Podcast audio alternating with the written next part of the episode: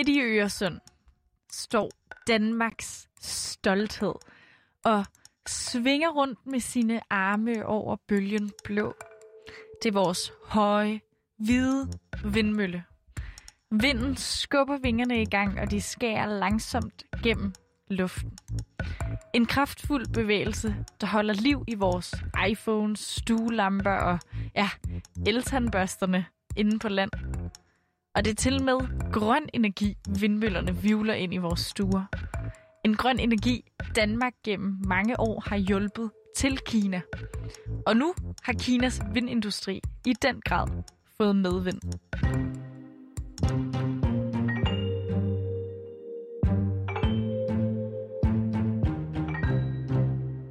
Med Danmark som vindmøllecoach, ja, så kan Kina altså nu kalde sig for det land i verden, der laver allermest vindenergi. Men selvom der blæser nye grønne vindmøllevinde fra Kina, så er landets kærlighed til kul en alvorlig forhindring for deres mål om at blive CO2-neutrale i år 2060. Mit navn det er Nana Mille, og du lytter til Udsyn, som i dag er produceret i samarbejde med verdens bedste nyheder. Kina er på kun 15 år blevet en gigant, når det handler om deres vindenergi, hvor de har haft et enormt boom. Det her, det er Anders Seneca Bang.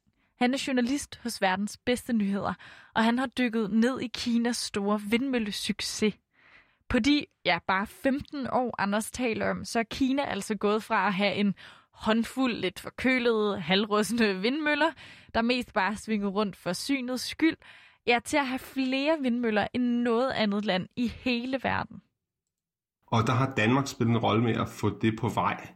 De kinesiske myndigheder bad de danske myndigheder om hjælp til at få vindsektoren op at køre i Kina. Danmark er jo ekspert på vindenergi og har arbejdet med det i lang tid. Og, og det øh, kunne Kina godt se, at der havde vi noget, som, som vi kunne byde ind med. Vi har altså hjulpet med at bygge vindmøllerne, så har vi hjulpet med at planlægge, hvor de skal stå henne, og så har vi altså også sågar været med til at finde ud af, hvordan Kina får mest ud af den grønne strøm, de producerer. Og det kan vi altså godt lige klappe os selv lidt på skuldrene af, siger Anders. Og det kan man godt sige muligvis har været en af de bedste klimaindsatser, som Danmark har gjort. Øh, det er jo selvfølgelig kineserne, der har, har gjort det, øh, og gjort det selv, og har bygget en, en vindsektor op, Øh, men vi har været fødselshjælpere på den, kan man sige. Og hvis det var sket 2, 3, 5, 10 år senere, var der jo øh, i mellemtiden blevet udledt en hel masse øh, CO2 fra deres kulkraftværker i stedet for. Og det er altså gået rigtig hurtigt med at få banket de her vindmøller op i Kina.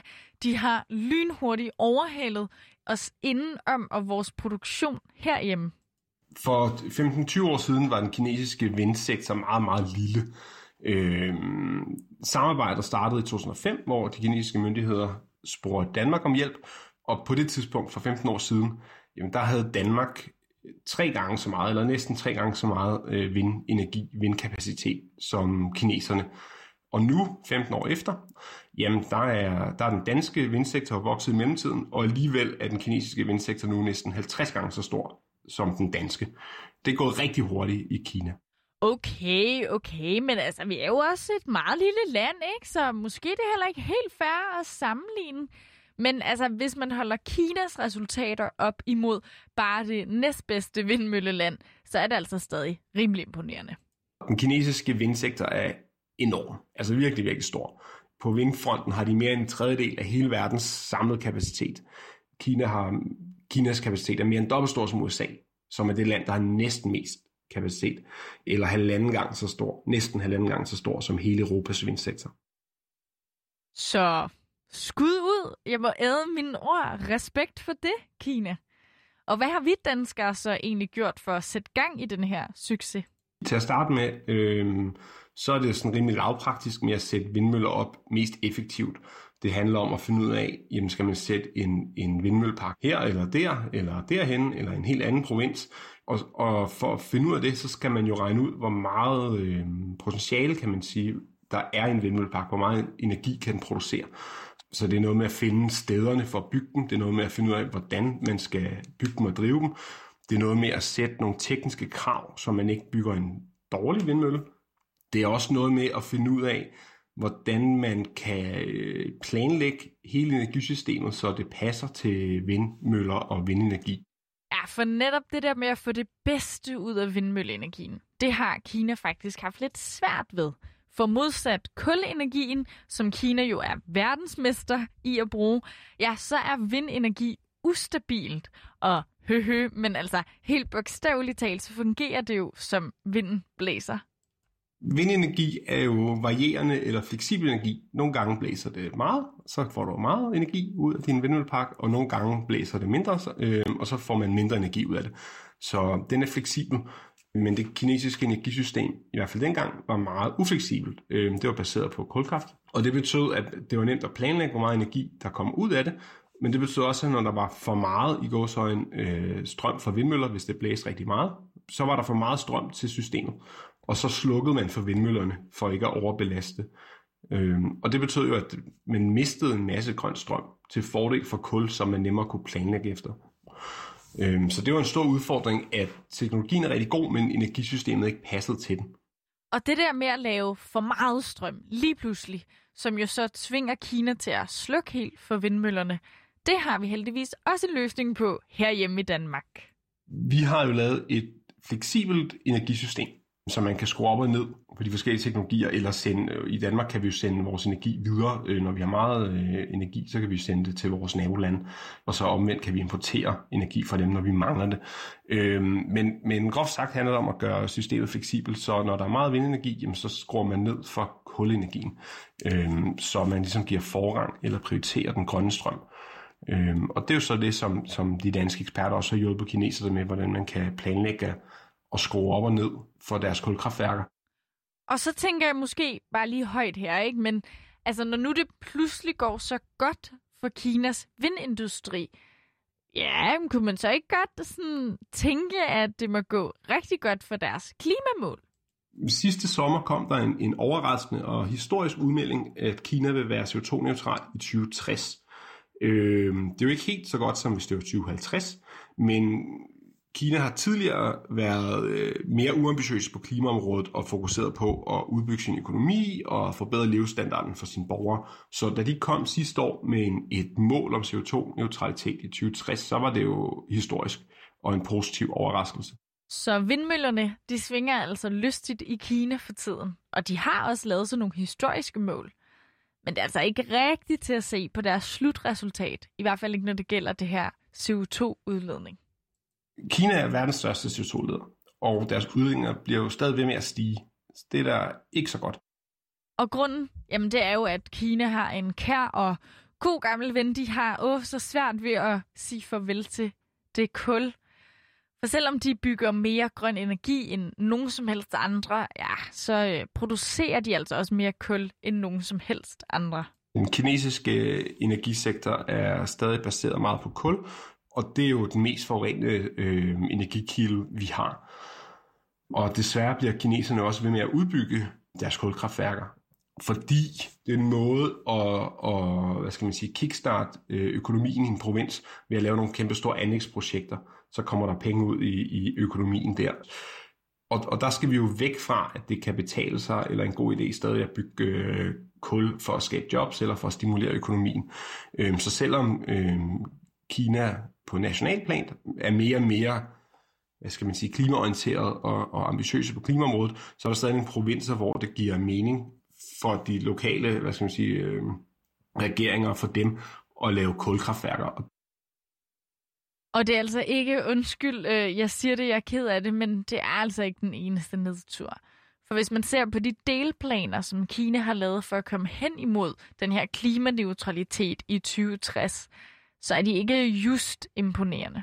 Kina laver jo øh, nogle femårsplaner, der styrer hele landets udvikling, og, og de har netop øh, offentliggjort landets øh, 14. Femårsplan. Og den er ikke så ambitiøs på klimaområdet, som folk havde håbet, efter de kom med det her meget øh, ambitiøse mål. Øh, så deres kortsigtede plan matcher ikke deres mål endnu.